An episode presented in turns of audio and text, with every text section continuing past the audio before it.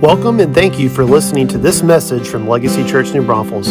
To connect with us, go to legacynb.com. Now enjoy this message from Pastor Jay Miller.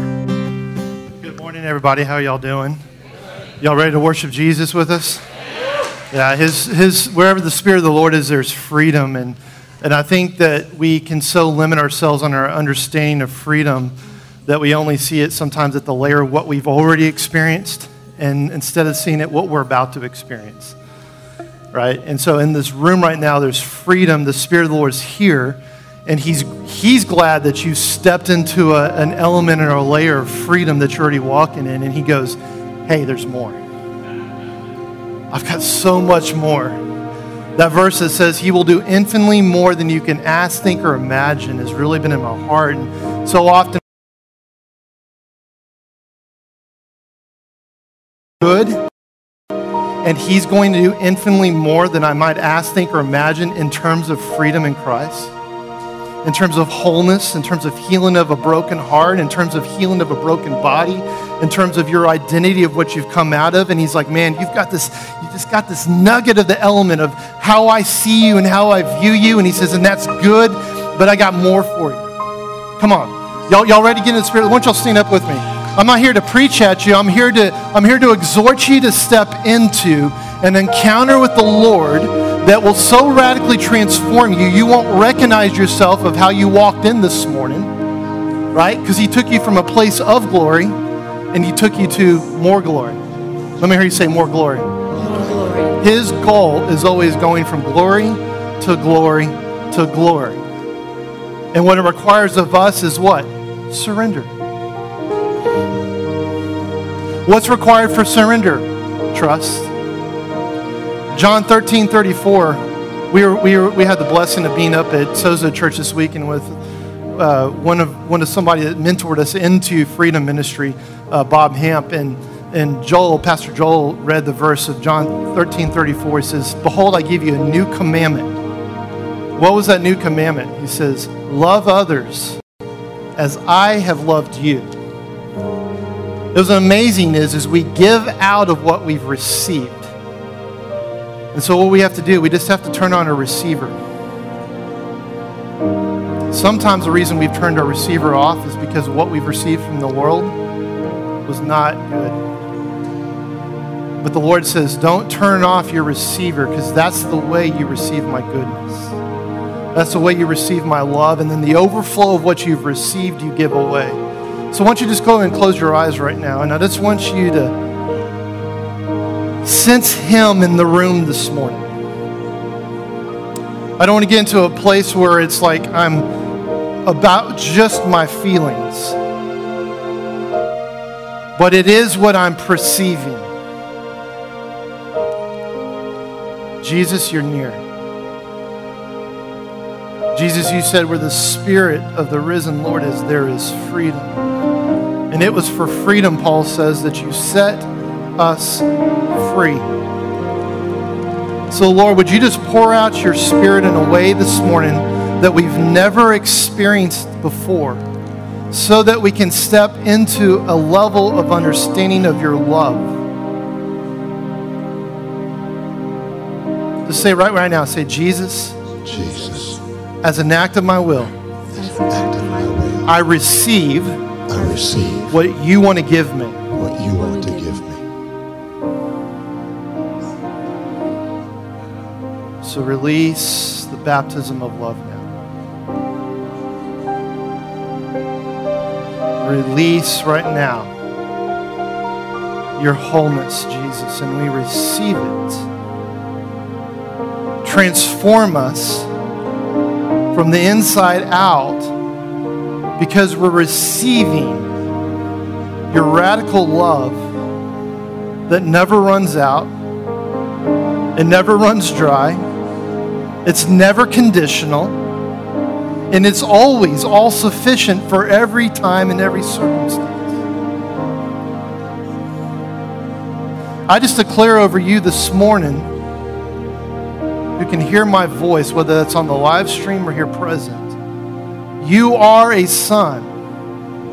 You are a daughter in whom the Father loves and is well pleased. And you bring great joy to his heart.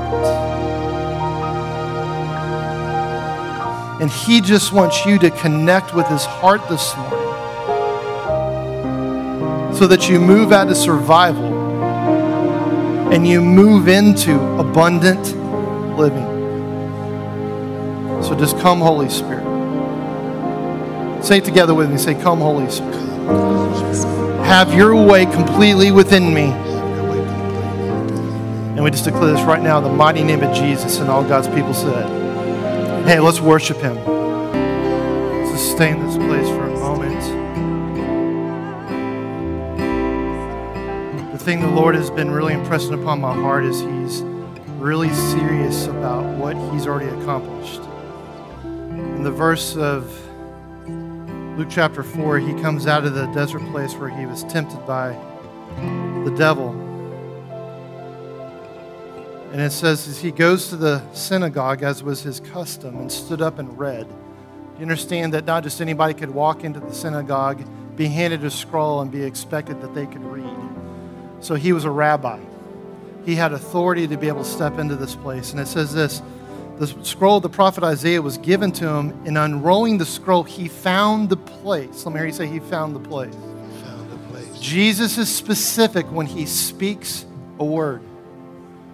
It wasn't that I grew up Catholic, and so we'd have the, the missalette that would have this scripture is going to be read on this day, and every, I mean, it had the whole entire year planned out. That wasn't what this was. This was Jesus coming with a heart of intention. I'm going to speak a appropriate word for an appropriate time. And he says this The Spirit of the Lord is upon me because he has anointed me to preach good news to the poor. He wasn't talking about physical poor, he's talking about poor in spirit. He has sent me to proclaim freedom to the captives and recovery of sight to the blind.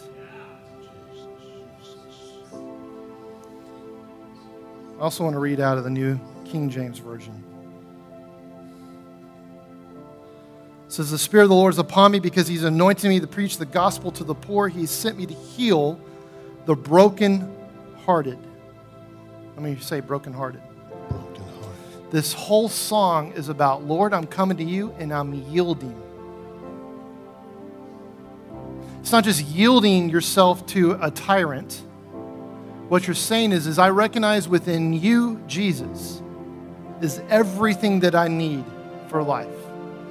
In you, Jesus, is everything that will tell me who I am.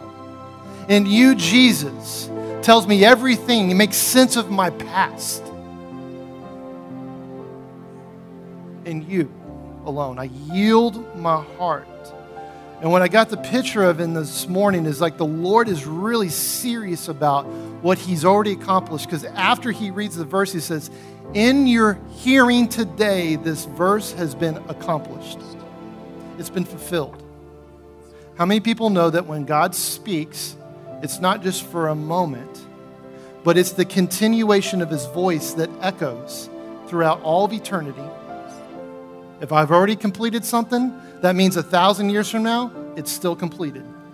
And a thousand billion years from now, it's still completed. That's right. And on that side of eternity, it's still completed.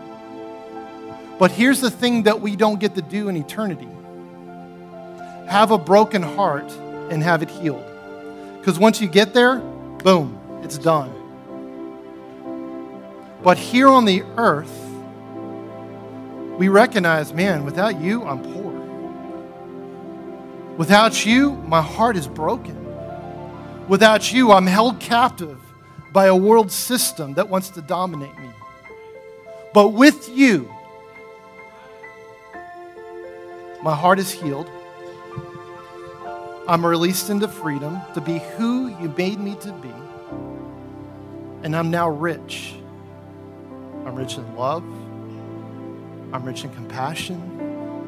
I'm rich in forgiveness. I'm rich in all the fullness of who God is. So I just want you right now to take this moment. Go and close your eyes. And I want you to ask the Holy Spirit this question Because remember, the Holy Spirit leads you into all truth. Holy Spirit, is there any area where I've allowed myself to become poor in spirit? Is there any area of my life where I've allowed my heart, the brokenness of my heart, to become more important than the healing you want to provide me? Is there any area, any belief system, any thought pattern that I've been captivated by that's not your thought pattern and your desire for me? And if you hear a voice that comes out like a voice of condemnation or shame or guilt, that's not the voice of God because that's not a fruit of His Spirit.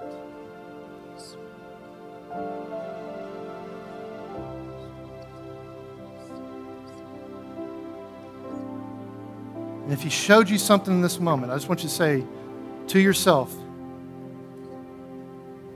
I see what you're showing me. Now, I want you to ask Jesus this question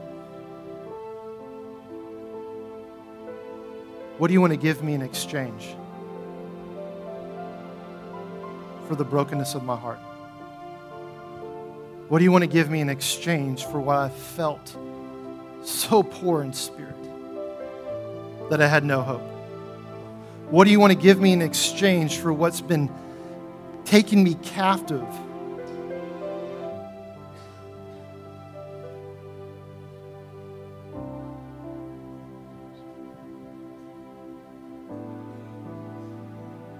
Here's what I want you to do say, Jesus, I yield, I yield. I surrender I surrender.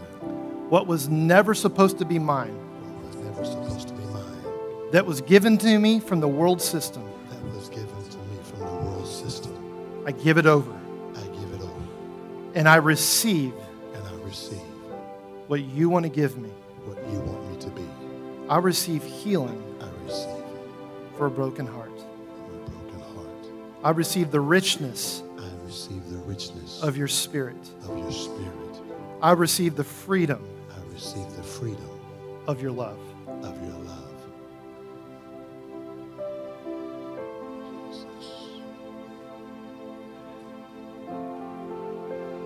Now look at me. I want you to notice the order in this. I wasn't going to preach this until later, but I felt like the Lord said, This is the moment for this song. Spirit of the Lord is upon me. He's anointed me to preach the good news to the poor. He's sent me to heal the brokenhearted and to proclaim liberty to the captives. And look what it follows up. And recovery is sight to the blind. Yes, that is physical blindness, but it was also those who were so blinded by hurt, by pain, by offense, by the things of this world that they could not see the goodness of God in the land of the living. And all of a sudden, he says, Now, because you've yielded this to me, and you've allowed me to heal the brokenness of your heart, you've allowed me to set you free, now I'm going to restore your sight to see as I see. To perceive the world through the lens of Jesus, not the lens of broken humanity. And he says, Now, I'm going to proclaim the acceptable year of the Lord. The Lord says you're acceptable to him. I want you to say that to yourself. The Lord The Lord has declared has declared that this is my that this is my favorable year. This is my year of breakthrough breakthrough into prosperity. prosperity. This is my year This is my year of my breakthrough of my breakthrough into wholeness. into wholeness. I will no longer be identified I will no longer be identified by the orphanhood of Satan, by the orphanhood of Satan, but instead I will be identified but instead I will be identified as a son or a daughter of the Most High King. as a son or a daughter of the Why don't y'all stand up with me right now? And I want you to celebrate right now the fact that freedom has come. We declare the acceptable year of the Lord. We declare the year of the favor upon your people. We thank you, Lord, you're pouring out your spirit. Pour it out now. Pour it out. Pour it out. Pour it out. Shut. He's delivering some people in this room, and you thought you had to confront a demon, and all you had to confront was a old belief system that disempowered a demon from coming to mess with you. Shoot.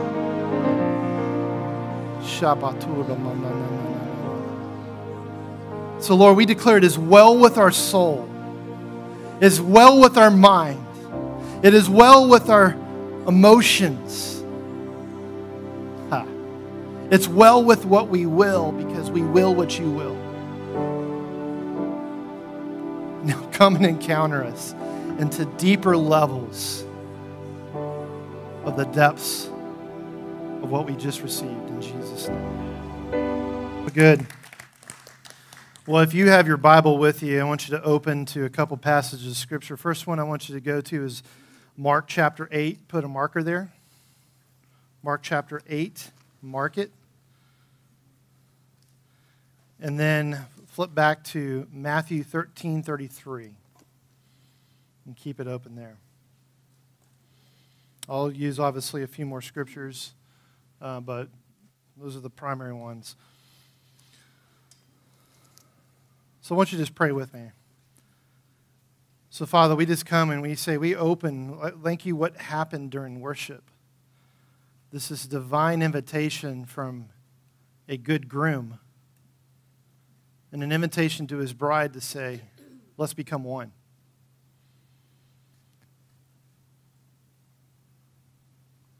I thank you, God, that your desire has always been to be one with us as we're one with you. And I pray, Lord God, that you would just continue to communicate, that you continue to release the grace to step into the reality of eternity, which is oneness with you. So, Lord, as we hear your word this morning, let it penetrate deep. We thank you that your word is like a two edged sword. It penetrates deep between the soul and the marrow, both the mind, the will, and the but also the physical body so that it can reveal the intentions of the heart, so those intentions of the heart can be brought into the intentions of your heart. So we thank you for your goodness and your grace and your provision. And we declare this in Jesus' mighty name. And all God's people said, Amen. Amen. I had a just, if you could, real quick, throw up the uh, s'mores thing real quick. I just had a th- random thought. I'm not preaching about judgment, but that's what happens when you judge. Judge not, least you be judged, because you're going to find yourself in the fire pretty soon as well. So just, just there's a freebie right there. It's like, oh no, he's going he's going to call my mail out. No. Open up to Matthew 13 33. Here's, here's what the Lord is doing. He's been really communicating to me, especially these last couple months, as we were transitioning into a new season. Pat and Jim last week were amazing. How many people enjoyed Jim and Pat? Um, Pat said something about that the last season was a mercy season. Let me hear you say mercy season. And, and that's absolutely true. The mercy of God or the goodness of God is what leads people to repent or change the way they think. And too often about repentance is we think repentance is, is I'm going one direction, I discover I'm doing a wrong thing, bad behavior, and I have to turn around and start going the right thing or the right behavior.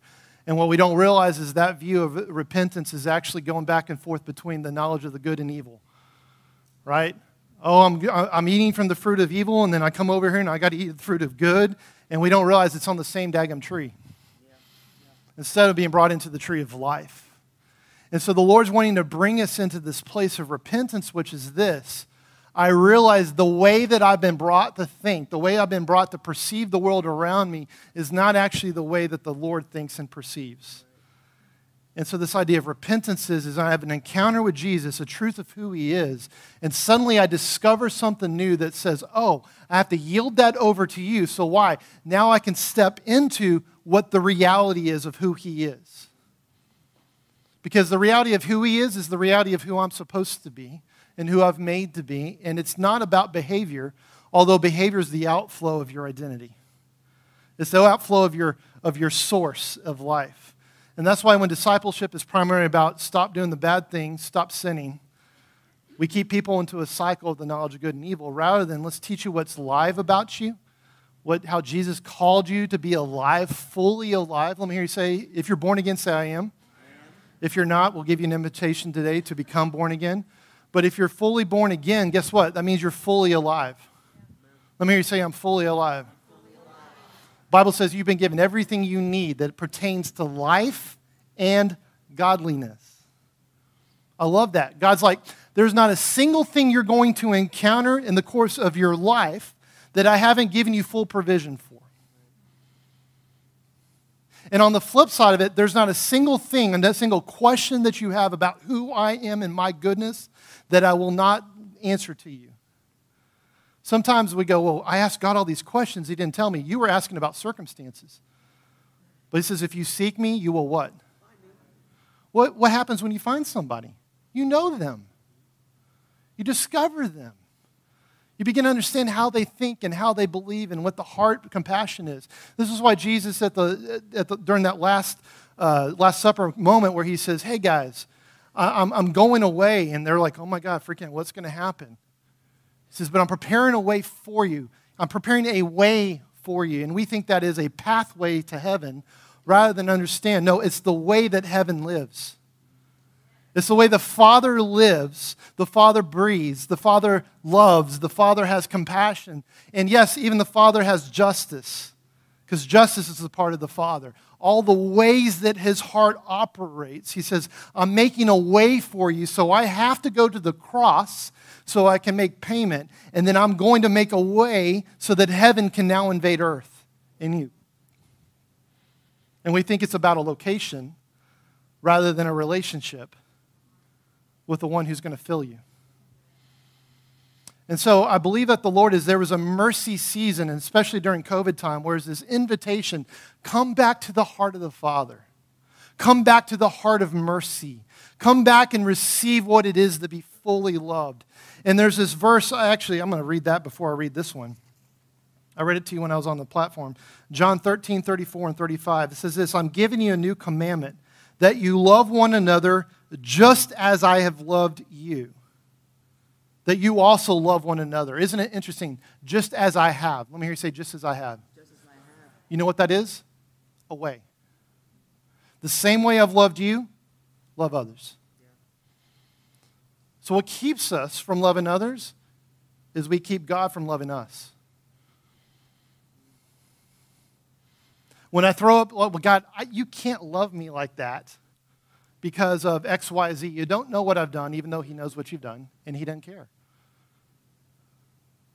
He cares what you've gone through, but He really doesn't care what you've done because He's wanting to bring what you've done into the light of what He's done. Trying to bring what's been done to you into the light of what He's done for you. So He can do to you instead of what the world doing to you. Does that make sense? So it's about receiving love. It's about if I can fully receive the love of the Father, now it's transforming me from the inside out.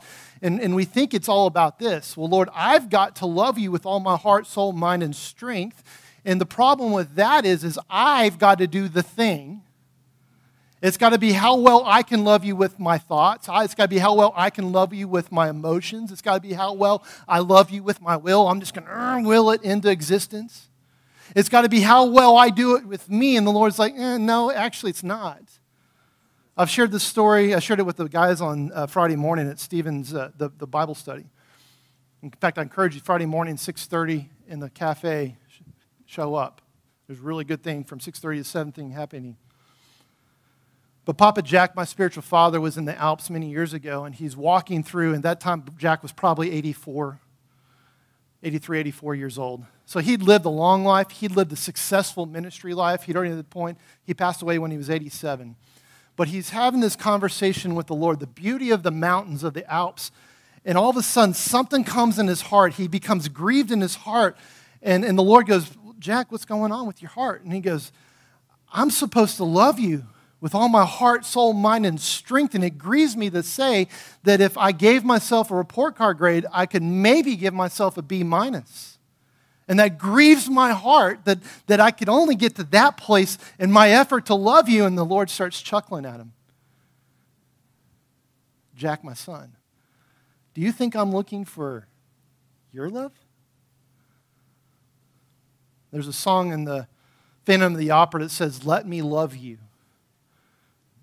God starts to talk to Jack and says, Human love, it's up, it's down, it's in, it's out, and it's always highly conditional. I'm not looking for you to love me with that love. Let me love you, Jack. And with that love, love me back. And then with that love, love the people around you. It was transformative. I would have told you that I had already known Jack for years at that point. He loved well. But after that moment, there was a way that he loved that went to another plane that was absolutely pure and amazing. It's like the story of Bob Jones, the prophet, who always accurate. He had a, just a real perceiver. He'd had dreams, encounters, saw in the heavens side of things. But he died, and, and the, he's at the gates of heaven, and Jesus is welcoming people in, and he asks him, Bob, how well did you learn to love? And all of a sudden, Bob just has this revelation. It wasn't the question of, Bob, do you know me? It was a question is, hey, while you were there, did you learn to love as I love? And he says, I'm proud of the way you've carried your life up to this point, but I'm going to send you back because I love you enough to let you experience who I made you to be on the earth through the lens of my love that allows you to transform. So when Bob came back, people that know him well talked about there was a shift in the way Bob engaged, even in his prophetic words, words that might have been about judgment, things like that. But then all of a sudden, the love of the Father began to pour out, and he began to love and love well. And you know what, what day he passed away on? Valentine's Day. It's so God. What, what if we made this thing about the earth is so full of crap, and we've run. I'm going to use it. Bob, Bob Hamp said that yeah, we've, this world's so full of crap, and we ran out of toilet paper. Yep. like, God, that rapture's got to happen because it is, stinks. It's disease filled. It's all, it's, not, it's all full of waste. And we've been calling, come back, Holy Spirit, come rescue us from this crap hole. And I'm using that language intentionally because I want to irritate the religious spirit. I love you. Because I love people, I just don't like the spirits. And instead, it's like, what if you saw the earth from the lens of love? John 3:16, what does it say? For God so what? The world. The world included lost people. In fact, every person on the planet, when that statement was made, was lost because the Messiah had not yet come. And yet, the overflow of his heart, he sent his son so that he could reconnect us back to the heart of the Father, so that what? A new commandment could be given to us. Why could the, the commandment not be given before the resurrection of Jesus or leading up to the resurrection of Jesus? Because at that point, provision for sin had not yet been made. They lacked the capacity to be loved and connected to God on their own. But all of a sudden, the Christ comes. He pays the penalty, but more importantly, in the penalty, we so focus on the penalty. How about we focus on the fact that he actually killed the separation? Bob Hamp was teaching this weekend and was talking about neuroscience, and I love it. I, I can geek out on that stuff all day.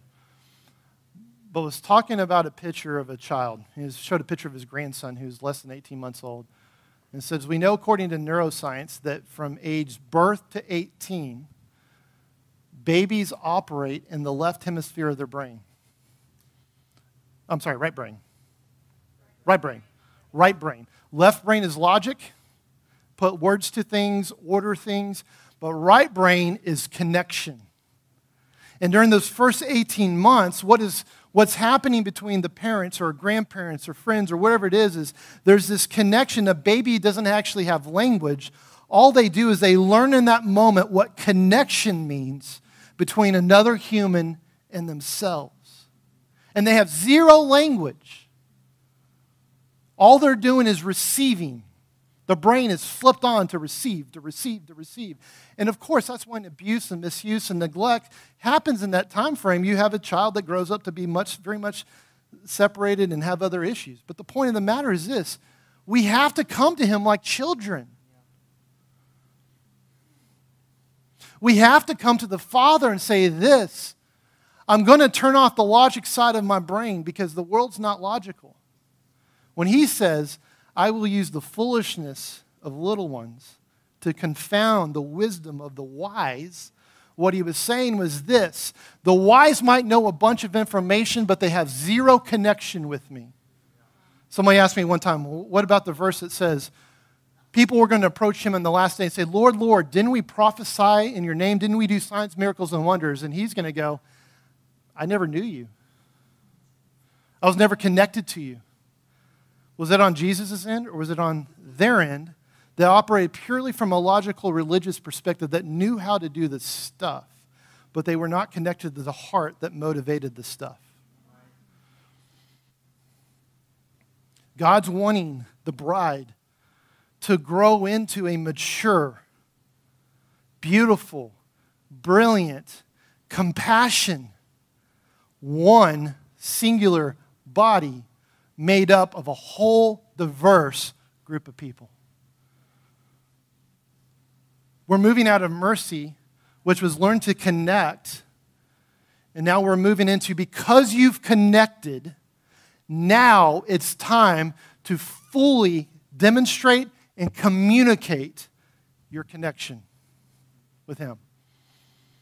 That's why Jesus, um, he says, Hey, I'm going to go away and I'm going to the Father. And, and Philip says, Lord, show us the Father.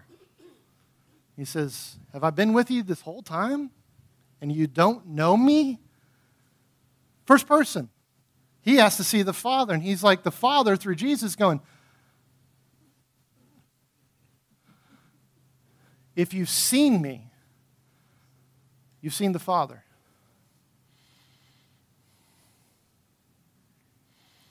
The Lord has taken us into a place of maturity where people see us and they see the Father. They don't see the father that neglected them. They don't see the mother that yelled at them. They don't see the brother that abandoned them or made fun of them. They don't see the coworker that did this or this or this or this. They don't see that. All of a sudden, all the projections of their hurts and their experiences that they may project onto you, and in a moment, guess what? You're not reflecting their projections. All of a sudden, all they see is not a reflection, but a demonstration of the Father's face. You're not meant to be a mirror of God. He's supposed to shine from you. So, whatever's projecting towards you, hurts, pains, judgments, whatever it is, in a moment it encounters the light of Jesus, and this thing becomes so dim it cannot overpower the light emanating from your life. And they experience the Father. This is how you live out the new commandment. I give you a new commandment. Notice it's not a suggestion. He's saying this is a new way of living. But the reality is, it's the way that Jesus always lived his life. It's the way that the Father has always been in eternity. Father, Son, and Holy Spirit have always been in this perfect union of perfect love. And now we just have to learn to be loved so we can become love.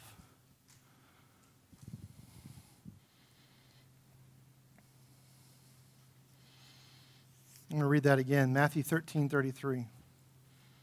Actually, I never read it to you, did I? That was a good intro. The same.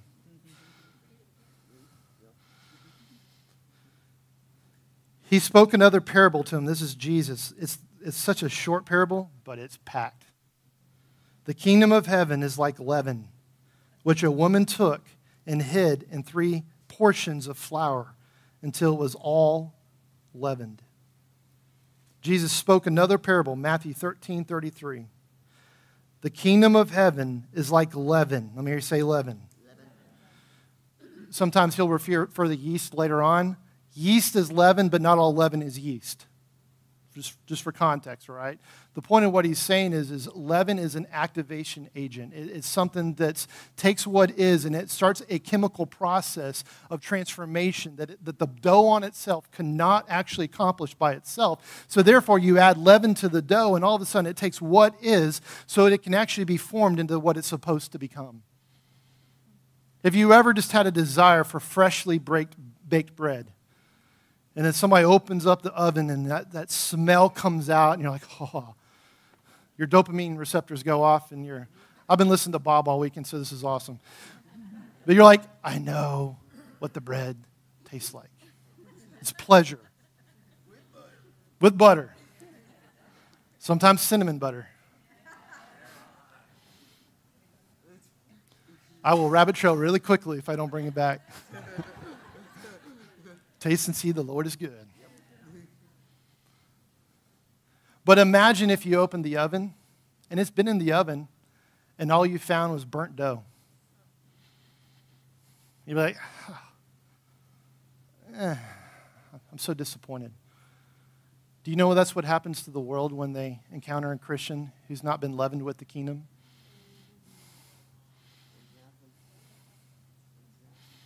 We don't taste good. We smell. We're burnt. That's, why, that's what happens when offense hits your heart and you don't receive the healing for a broken heart. You allow the world to burn you. And so, therefore, the taste that people get from you is burnt. And they go, Why would I ever want Jesus? Because his people taste bad. Ugh. I'm just saying, what if we learn to love and we allow the leaven of the kingdom to come into the dough of who we are in our hearts, and it begins to activate a transformation process. What's interesting about bread, I, I talk about this in our membership class, but in order for a cake or bread to be fully transformed into what it needs, there's an instrument that is needed called an oven. What's an oven? It's an atmosphere changer. I take room temperature and I create 400 degree temperature atmosphere, and I take the dough and the leaven or the yeast and I put it into an atmosphere. And then in that process, what does it do? It begins to rise, it begins to grow, it begins to transform. There's a process that takes place. It's a chemical process. It takes what was, and all of a sudden it takes two and it makes it one. Using the language some of our folks heard this weekend. And all of a sudden it grows up, and I'm like, oh, that is good. I can smell it. I can taste and see that the Lord is good. So, what's the atmosphere? What's the oven? It's surrender to his heart. It's coming into this perspective of letting God love me. It's taking the word and reading it from the perspective of the Holy Spirit, where the Holy Spirit wrote it and he writes it on your heart where he begins to take where you've been hurt and he begins to write a love letter on top of it to the point where you can't even remember what was written in hate on your heart by somebody else because the love letter of God's heart has been writing all over your letter. It's been transformed. The kingdom leavens hits your heart and it begins to grow. This is what the Lord is doing in this season is he's taking seriously what he's already accomplished on the cross He's taken seriously the words he's already released about worldwide transformation. He's serious about seeing that fulfilled, some of it in our time, and maybe it's not fulfilled until four generations from now. But I'm telling you right now, we're in the oven right now of his heart and his love that's actually going to transform the world. But what we have to do is we have to be careful what leavens us. Flip it over to Matthew chapter 8.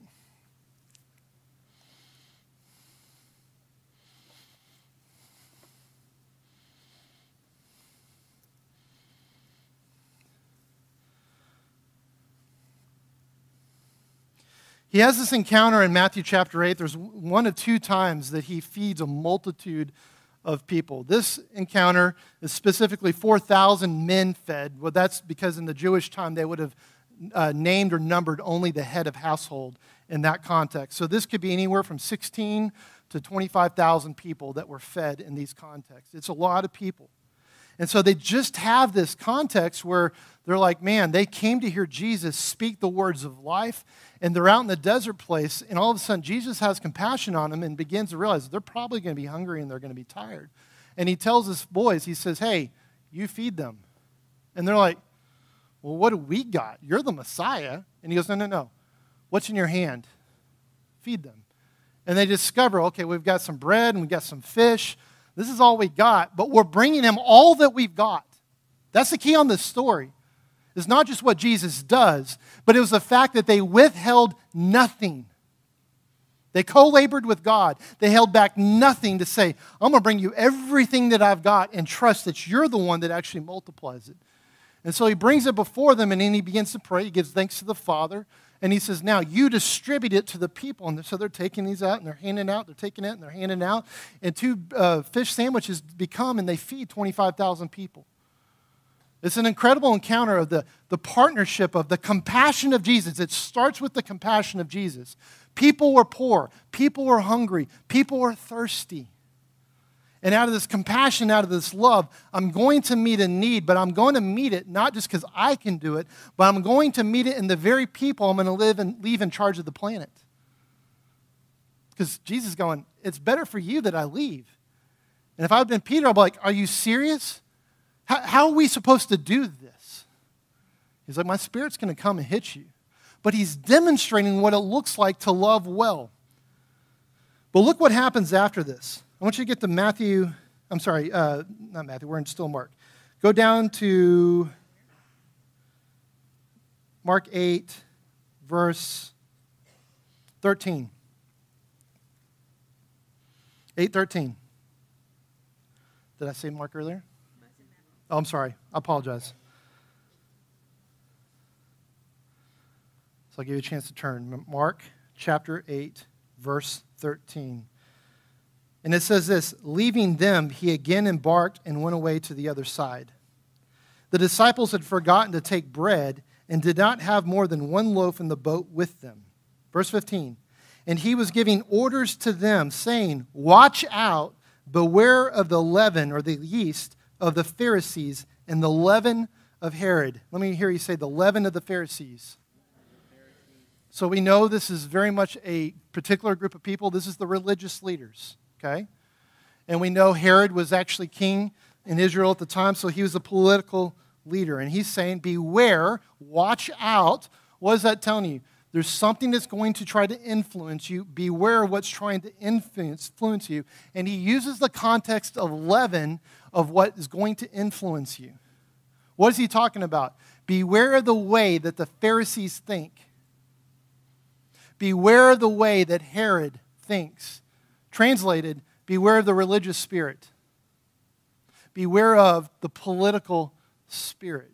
Because it can become leaven into your mind, your process, the way you perceive things. And if you're not careful, you don't have a political spirit now. You don't have a religious spirit now. But if you let the leaven of it get into you, pretty soon what's going to bake inside of your life is actually going to be a political bread or religious bread.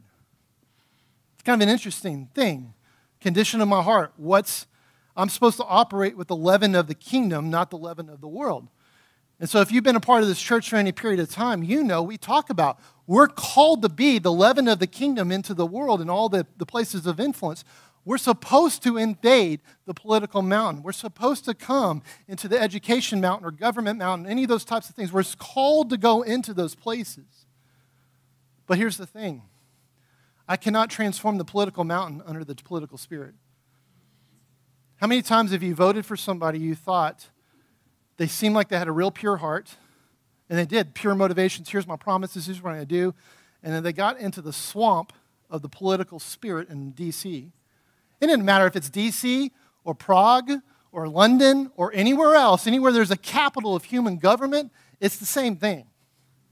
And this person who had well intentions got into the swamp, and all of a sudden, a few years later, you begin to see compromise, and dis, you're just disappointed, and all of a sudden, the swamp just swallows them whole. What was that?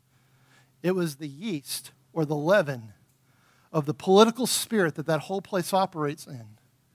Instead of, if I know who I am as a kingdom citizen and I operate according to the leaven of the kingdom, the only thing that's going to influence my heart is how Jesus thinks. The only way that's going to influence how I feel is going to be how Jesus feels. I'm so being built up every day with the leaven of the kingdom so that therefore, when I go into an area that's operating with a different leaven or a different spirit, the spirit that's in me is greater than the spirit that's there. We always use that in terms of spiritual warfare or I'm being attacked by the devil and, oh yeah, the spirit that's inside of me is greater than the spirit outside of me. And that's absolutely true. But it also talks about when we're going to go into a place and become influence, make sure what you've been influenced is by the leaven of the kingdom, not the thing you're going to transform. So I'm just going to say this. Election season's coming up. It's time to vote. But vote because you've been consumed by the kingdom leaven inside of you that's given you wisdom and insight and knowledge and compassion that will actually allow you to vote not because you're disappointed on what you see happening in your nation, but because you're excited about what you see happening in the capital of heaven.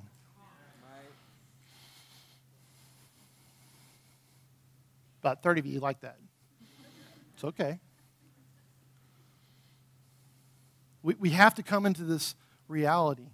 We're meant to transform. But we cannot be transformed by what we're trying to transform. Let me give you another one family. And specifically the church family. That's what Jesus is talking about when he's talking about the religious spirit. The religious spirit is actually the enemy of family. The religious spirit is the enemy of kingdom family because the religious spirit will always divide us into corners and categories according to offense rather than what Jesus has already provided. And in family, we operate out of this confrontation. You're like, oh, that doesn't sound right. I don't like to confront things or people. No, no, no, no. You don't have conflict. There's a difference between conflict. Let me hear you say conflict. conflict. What's conflict? One side's got to win, one side's got to lose. And it ain't going to be me that's losing. So one of us is walking out of here alive, the other one's going to die. That's conflict. You notice that doesn't sound like reconciliation? Like, well, I feel better. I'm no longer got the issue that's been hindering me because I've killed it, or the person that was bringing it to me instead of confrontation. Hey, this thing, when you say this, this is how it makes me feel. And it's dividing our connection. It's literally reaching into the dough of the family of the kingdom and pulling out the leaven or pulling the bread apart before it's had a chance to, break in, uh, to be baked into one single loaf. That's what it does. And so I come and say, man, when you did this, this is how it made me feel. And I don't want to be divided, but man, this is hurting my heart. And, and you have conversations where you begin to confront. The religious spirit does not want to do that. The religious spirit wants conflict. It's all right, the lights are freaking out. I don't need the light. I've got the light in me, okay? So do you. Don't be distracted by silly things. You hear what I'm saying? I know what's happening, and I really don't care. Because I know what God's doing. Hear me on this. The religious spirit wants to have conflict. Just before in this verse in, in uh, Mark chapter 8, listen to this. He just feeds 4,000 he dismisses them. Verse 10 Immediately he got into a boat with his disciples and came to the region, uh, I have a hard time with that one, Balmanutha.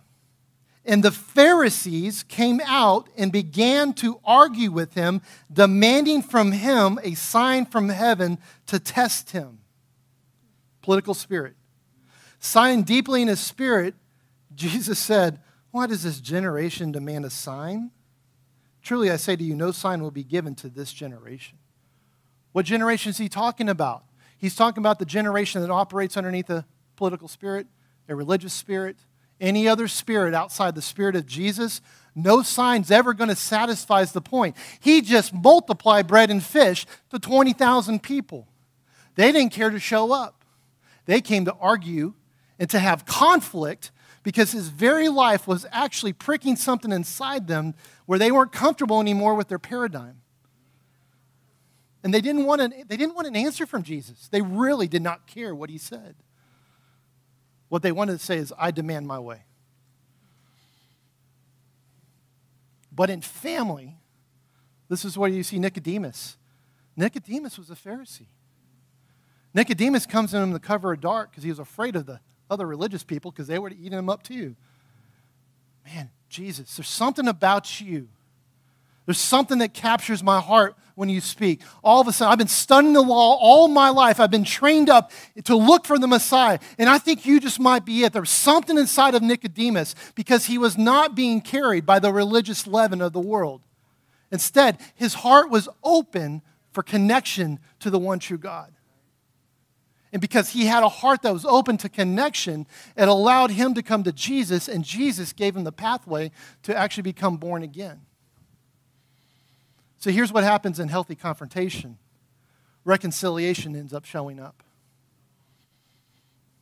Two, two opposing viewpoints, two opposing issues, two opposing people who have their own hurts or pains or whatever suddenly become one with the one who redeemed them.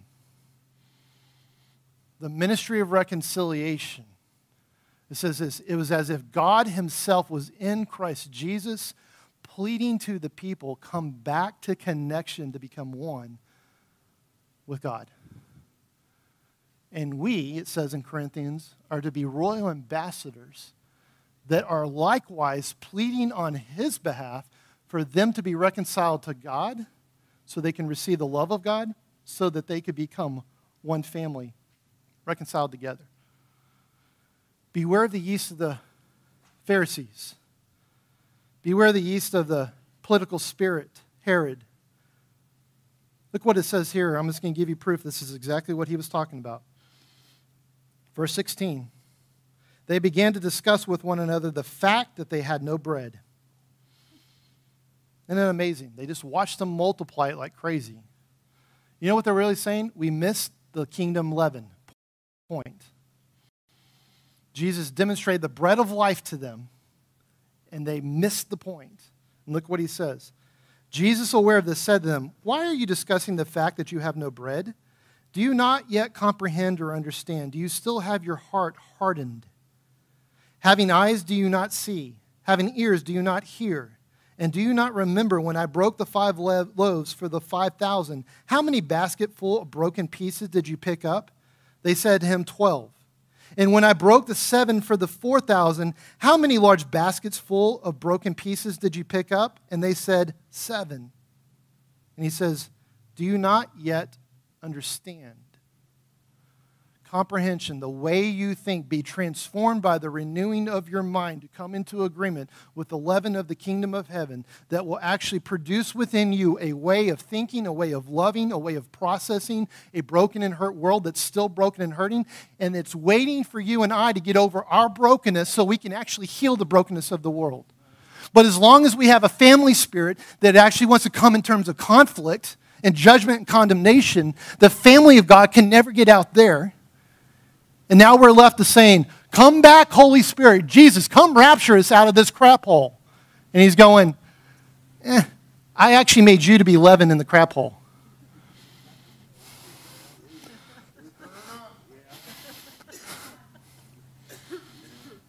Because when you encounter Jesus, what was is no longer there. The old is what? And the what is come the news come. So I'm just saying, it's time for us to love one another. And I'm not just saying it's something in this church, I'm talking about the body of Christ. I've had lots of conversations with lots of leaders. This is the thing that we're doing, especially if we come into election season. We've got to get our hearts ready to where we're not holding hatred to somebody who votes differently because we hate what it represents. Instead of going, I've got compassion because that's foolishness. but it's not going to cause me to pull away and not be leavened to them. I'm not going to become burnt bread to somebody I'm trying to reach. You hear what I'm saying? We have to be bold, we have to be courageous, and we've got to come to one another. So, families, if you got a marriage that's been hurting and, and neither one, you're so afraid of saying what's hurting inside of you because you don't want to see your family broken apart. And so you don't actually confront it because you're afraid of conflict that blows things up. It's time to confront the issue that will tear you apart if you don't confront it. And say, hey, I'm in this for the long haul. And I see that there's something in between us that's broken and hurting. And I'm not talking about abusive situations, by the way. Can I just say that right now? Somebody's physically beating you or verbally beating the snot out of you and is an unsafe person. I'm not talking about that. They're already demonstrating uh, leaven of the world. What I'm saying, though, is this we hold on to some things, we need to reconcile the marriages. If you've got kids that you feel estranged from, it's time to call them up and stop waiting for them to show up. And if you have, do it. Keep doing it. And if they reject you, it's okay. You're doing your part to become leaven. Love them. This is why let God love you so you can love others. Notice what wasn't in that equation. And if they don't love you back, reject them. That's not what's in the scripture. Because no, no longer do I need somebody else's love to make me feel loved. I've already received love itself, that perfect love casts out fear fear of rejection, right? Fear of loss, fear of being left alone. It's like, no, I'm going to confront it because I'm already one with the one who redeemed me. I'm not alone and more importantly, I'm in family. Let me give you one more perspective. The Lord was speaking to me about this. Flip over to uh, Mark chapter 9. Should be the very next one. And I want you, I never ever would have read it through this lens until this week.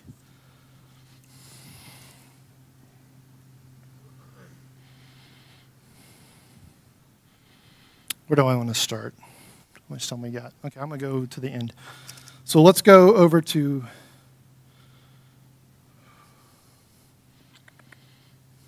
Let's go to verse 35. And sitting down, Jesus called the twelve them and said, If anyone wants to be first, the, shout, the wants to be first, he shall be last of all and servant of all.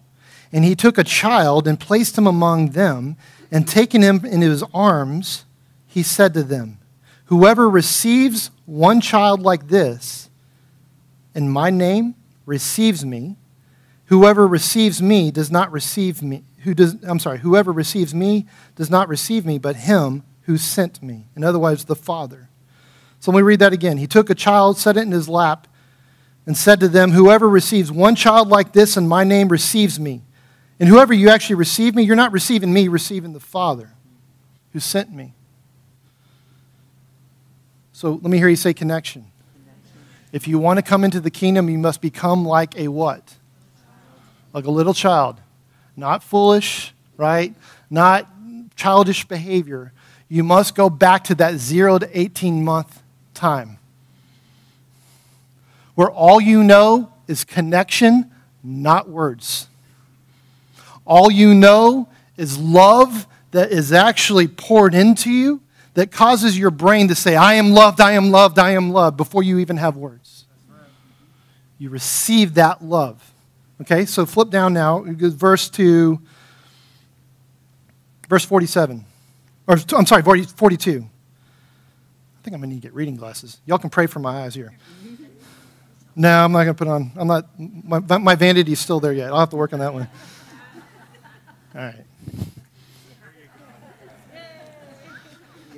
How do you do this? Wow.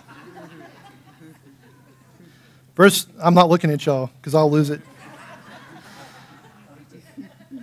Let's actually go to 41 real quick.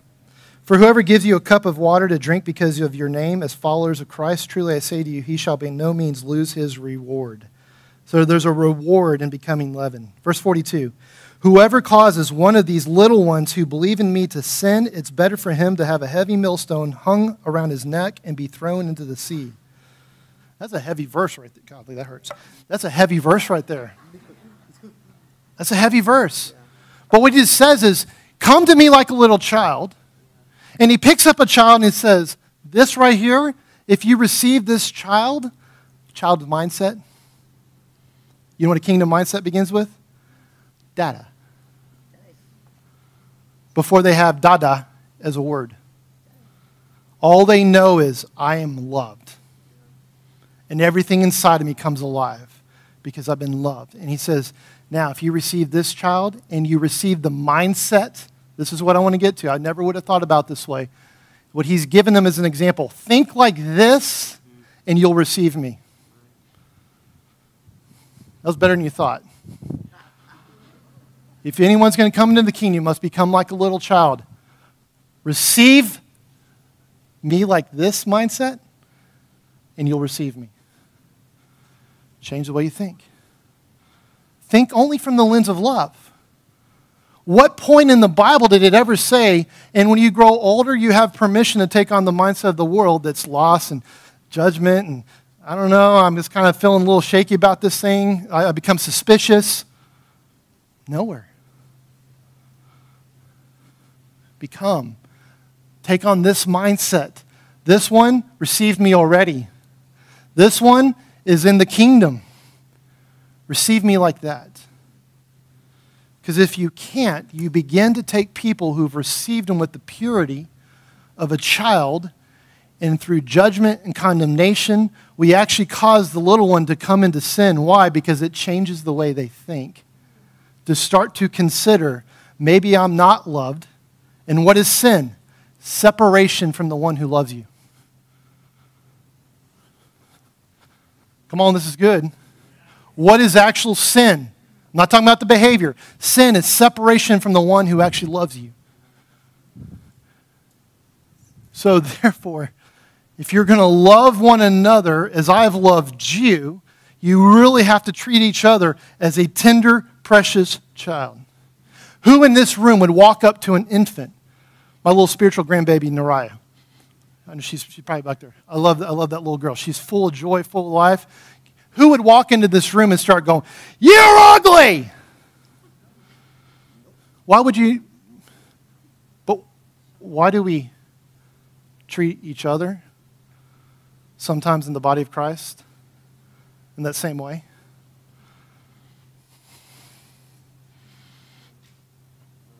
Can we get real?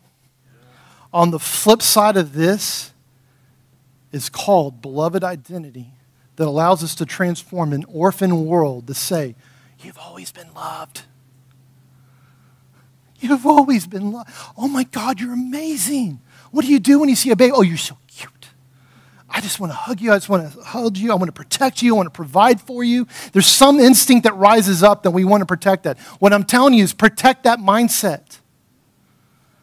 Don't let an enemy come and steal the purity of a kingdom mindset from you because he's using a fence of something else that you couldn't control. Do you hear what I'm saying? I'm not done yet. Listen to this. It's, it's going to get uglier, I'm just telling you. But I want you to see this from a kingdom mindset. I avoided preaching on these messages, these verses, because it was too like ugly. It's talking about hell, and it's like, I don't want to spend time in here. I want to show you a kingdom mindset in this. Look at the beauty of this. Verse 43. If your hand causes you to sin, cut it off. It's better for you to enter life maimed than have your two hands to go to hell into the unquenchable fire. And if your foot's causing you to sin, cut it off. It's better for you to enter life with one foot than having your both feet to be thrown into the fire of hell. And if your eye causes you to sin, throw it away. It's better for you to enter the kingdom of God with one eye than having two eyes to be thrown into hell. What is it talking about? What is a hand? Hand is prophetic in, a, in imagery for authority, for power. God, stretch out your mighty hand and perform signs, miracles, and wonders, it says in Acts. Hand. If what you've given your mindset over is giving you authority and power that's separate from, it'd be better to, to jettison that thing because it's a, it's a hellacious mindset that will only kill you. It's not saying you're supposed to be maimed. What it's saying is what you partner with is going to maim you whether you know it or not. It's actually hamstringing the way you think. It's actually causing you to have a lens that's not a kingdom mindset. And you're like, I know I'm supposed to forgive, but I don't know how to forgive. It's because you've allowed this power inside of you. It's time to cut it off and throw it into the fire. What is feet? Blessed are the feet of those who bring the what? The good news of the gospel of Jesus. Feet are meant to be what? What you stand on, what's your firm foundation, but it's meant to carry a message. And when I allow myself to get into a mindset that's not the kingdom mindset, what ends up happening is this is I carry a message of condemnation. I carry a message of judgment. I carry a message and everywhere we go. And he's saying, man, it would be better for you to cut that thing off of what you've been walking in than to let it consume you on the earth. This is not talking about eternity. This is talk about hell on earth. There is a real hell, and that's where there's eternal punishment. What I'm talking is right now, you don't have to have a living hell. Heaven invade earth, not hell invade earth. It was not as it is in hell, let it be here on the earth. Well, why is that a reality? Because heaven hasn't been allowed to invade earth through kingdom mindset, kingdom hands, and kingdom feet. What's the eye? The way you perceive the lens that's on your heart, the way you view God, the way you view yourself, the way you view others. And what he's saying is this it'd be better right now to jettison that perception so you can actually have the kingdom perspective. You don't need it to live. Actually, it will only kill you. And he comes into this place and says, Let those who have eyes, let them see perception. He who has ears, let him hear. Pat was saying something last week and it triggered me, um, not in a bad way. But immediately I had a vision of when Jesus is being arrested after the Garden of Gethsemane. And Peter pulls out his sword out of righteous indignation, but more than that, fear caused him to pull out his sword and cut off the ear of the soldier. You could tell this, I mean, like, if you ever had a head wound, head wounds bleed. It's not a pretty thing. And so you imagine this ear being cut off, it's bleeding. Guy's probably yelling and screaming what's going on. And Jesus looks at him like, dude, come on. Picks it up, puts it back on his ear, and heals him. What was he doing? Peter, in that moment, out of fear and not having a kingdom mindset, used the authority he'd been given with his hand and his tongue to cut off the ear, which cut off the capacity for that soldier to ever want to hear the gospel of Jesus. what does Jesus do? Oh, no, no, no. This one's coming into the kingdom. I'm going to make sure I restore to him his ability to hear the fact that I love him. And so I'm going to pick his ear up, I'm going to heal it. And I, we don't know this, we don't have stories. I'm just telling you. I have a, a mindset that Peter eventually went back to that guy and said, Dude, I'm so sorry that I did that. I did not understand what I was doing. And that soldier was able to receive the gospel of Jesus when Peter preached it. But when we allow offense to happen, we cut ourselves off from the ability to hear somebody that's actually telling us that God loves us. In Revelation, it says when he comes back, it gives this imagery that Jesus opens his mouth and a two edged sword comes out. Power of the tongue. Notice it didn't say take your tongue and throw it into the fires of hell. Because the tongue is only the overflow of your heart. The way you think, the way you perceive, the way you do. So he tells you lose whatever you've gotten power over you, take whatever you've actually had a mindset, throw it into the fires of hell. Take what you've been staying on, if it's not a kingdom mindset, jettison it. Take the way you've been perceiving, pluck that thing out, Put on the fires of hell. Let it be crucified on the cross with Christ. Get rid of it. It's no longer yours. So that you might see, you might be able to walk out and carry a gospel that's not cutting the ears off of people, but actually now becomes the word of the Spirit that says this it penetrates down deep into the heart so they can receive the gospel of Jesus. This is a convicting message, I know. And if you haven't had a problem with it, it's okay. Well, what I'm telling you is there's more. Jesus is serious about reaching a lost world, and he's serious about seeing his body first healed. He's not looking for a limping bride. Come follow Jesus. It's going to really suck a little bit, but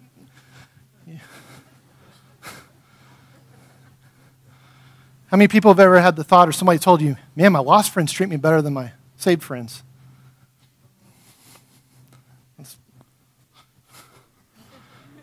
And we got a limp that was caused by someone else in the body, not the world.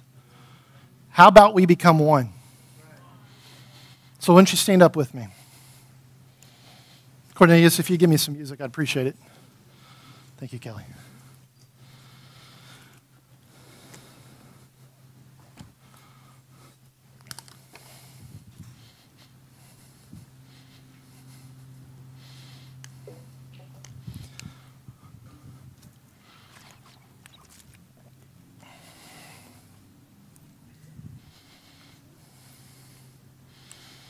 We did some business earlier during worship.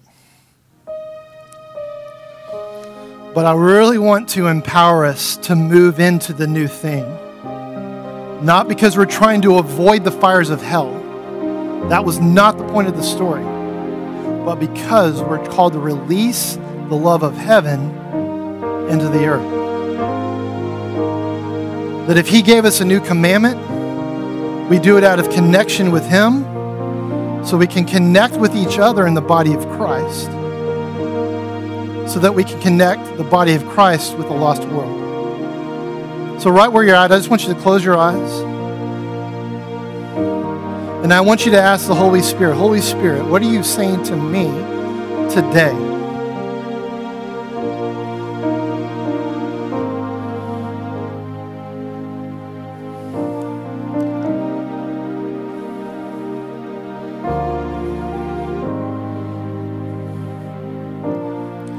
Is there anything I've given my hand to that I've given power to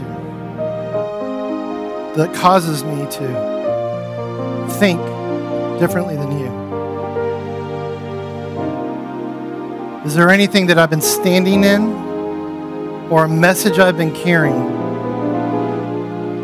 that's actually contrary to the message of the gospel of reconciliation? Is there any way I've been perceiving, maybe because people have done things to me? Maybe it's direct abuse or neglectful abuse. They were missing. And it's caused you to have a perception that's different than what reality is found in the kingdom. Holy Spirit, will you just reveal it to me right now?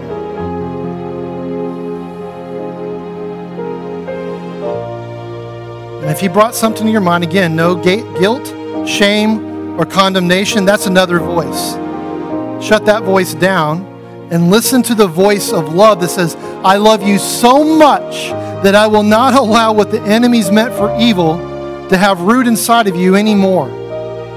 Because that's hurting the object of my love, which is you. If he showed you something, I want you just in this moment say, Jesus, I confess that I've allowed this thing, name it what it is, to take up more influence in my heart than you. But I'm going to renew my mind. I'm going to be transformed by changing the way I've thought to come into alignment the way you think. Now ask Him, Holy Spirit, how do you want me to move in power through my hands? Holy Spirit, how do you want me to walk and carry? Who, after today, am I supposed to maybe even go and reconcile with? Where are my feet supposed to carry me to? So that I can bring a message of reconciliation and restoration in my family, in the body of Christ, and somewhere else. God, how do you want me to see your way? Would you just give me eyes to see as you see these other people? I just hear right now there's some in the room that you actually don't have a judgment against anybody else, you actually have a judgment against yourself. because a religious spirit came and told you you should feel guilty about the thing you struggled with. Instead of the Lord going, no, no, no, no, no, there's no guilt, shame, condemnation to those who belong to Christ Jesus. Just let me heal your broken heart. Let me love you. And with that same love, love me back. Let me love you, and as I've loved you, then love one another. And I just thank you, Father, that you're doing something new, that we are a bride, we're a family that's coming into unity of the Holy Spirit, one faith, one Lord, one Savior, one identity called the bride of Christ. So I thank you that you're empowering people right now and that you're taking what the enemy meant for evil, turn the tide, and use it for your good things. Just real quick, if you're in this place and you've not yet been born again, this message doesn't make any sense until you give your life fully to Jesus.